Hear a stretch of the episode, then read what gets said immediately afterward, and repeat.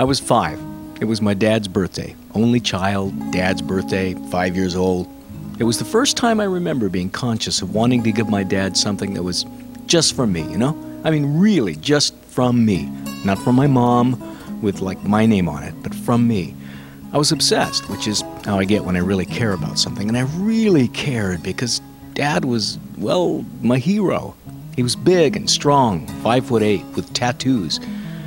Okay, so he was a cocky little scrapper and almost too young to be a dad, but he had a heart for what he believed in, and he believed in me and mom, so he was big. Anyway, it was his birthday, and I was trying to figure out what to get him.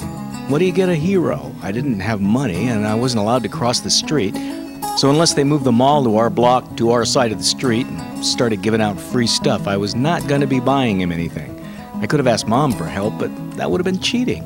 I had to do this myself. So I was out in the backyard looking up at one of the six big apple trees my dad had planted two or three years before. They were huge, four or five feet tall with tattoos. My work.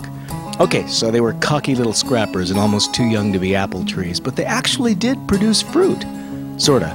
A couple years later, I understood that these tough little apples, which looked more like oversized cherries, were the first efforts of trees that were still learning how to make fruit.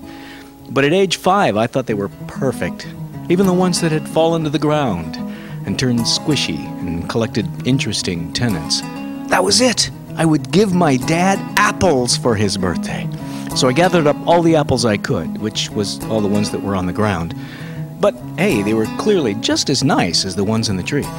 After collecting all the apples I could carry in six t shirt filled trips, I went in and began rummaging around in a closet. Couldn't reach the upper shelves, but there in the corner was a big floppy square box that Dad's buddy Ray had given him with a thing Mom called a white elephant in it. It was the kind of guy gift that comes without any wrapping paper and has a plastic knot that looks vaguely like a bow. There was a card that said, Eat dust muchacho. I still don't know what it means, but it was a card, a real birthday card. So I crossed out to Bill and wrote to Dub on the envelope. Then I crossed out Eat Dust and wrote, I love you. That evening, Dad came home to a very special gift. I brought the bulging box in and put it on the dinner table. Mom had immediately placed several newspapers underneath it. Dad opened the card, smiling so hard all the little end of the day stubbies were threatening to jump off his face. Then he very carefully chose and ate an apple.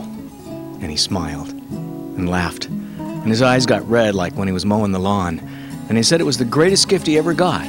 Of course, but I believed him. They were beautiful apples. A few years later, I thought back on the first present I ever gave my dad and laughed. I realized then that everything I'd given him already belonged to him. Not just the mushy, wormy apples, but the card, the envelope, even the box I put him in. Except for what I wrote on the card. That was mine to give.